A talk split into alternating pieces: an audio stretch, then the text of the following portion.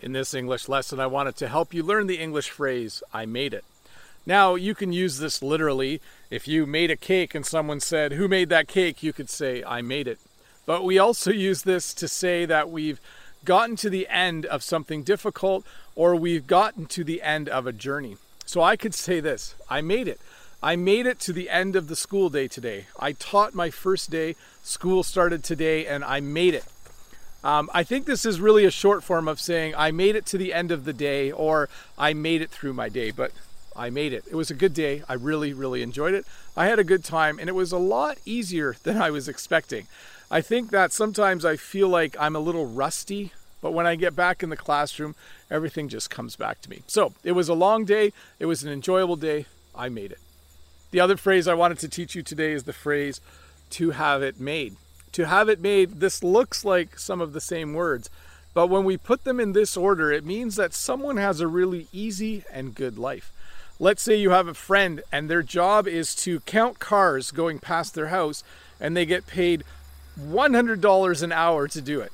No one has a job like that, but you would definitely in that case say that person has it made.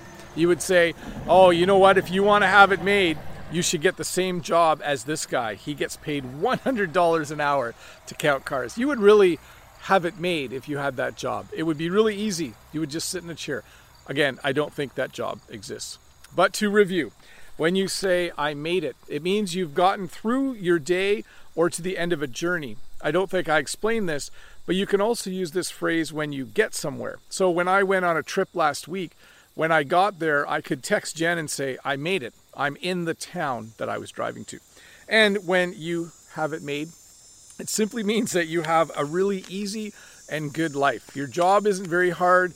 Uh, you have a really nice spouse and really happy children. Uh, you have it made. It's always a nice feeling, probably. Um, I don't have it made. I have a nice life, but I wouldn't describe it at that level. It's a good life, but I don't have it made. I still work hard every day. But hey, let's look at a comment from a previous video. This comment is from Mode Eggs, and the comment is this. I have to laugh a bit because the the subtitle person always makes Mode Eggs name into Mode Eggs, like the egg. So, anyways, Mode Eggs. It's interesting how you will soon change from free as a bird to busy as a bee. Don't worry, Bob, you're a great teacher. You got this. Everything will be hunky dory. And my response is thanks for the encouragement. It goes a long ways. Um, I do really appreciate it, by the way. By the way, as I respond to this, I've actually finished my first day back. It went great. So, uh, Modags used the phrase uh, hunky dory. I love that phrase. When everything's hunky dory, it means everything's really good. It means everything's going well. And certainly today went really well. I know I've talked about this a little bit already, but it was just really nice. It was nice to get back in the groove, to do some lesson planning, it was nice to talk to students. It was nice to be able to show students how to do certain things um, in my business class and my computer class. Um, it's just fun for me to explain things. So I really, really enjoyed it. I just stepped in a hole though.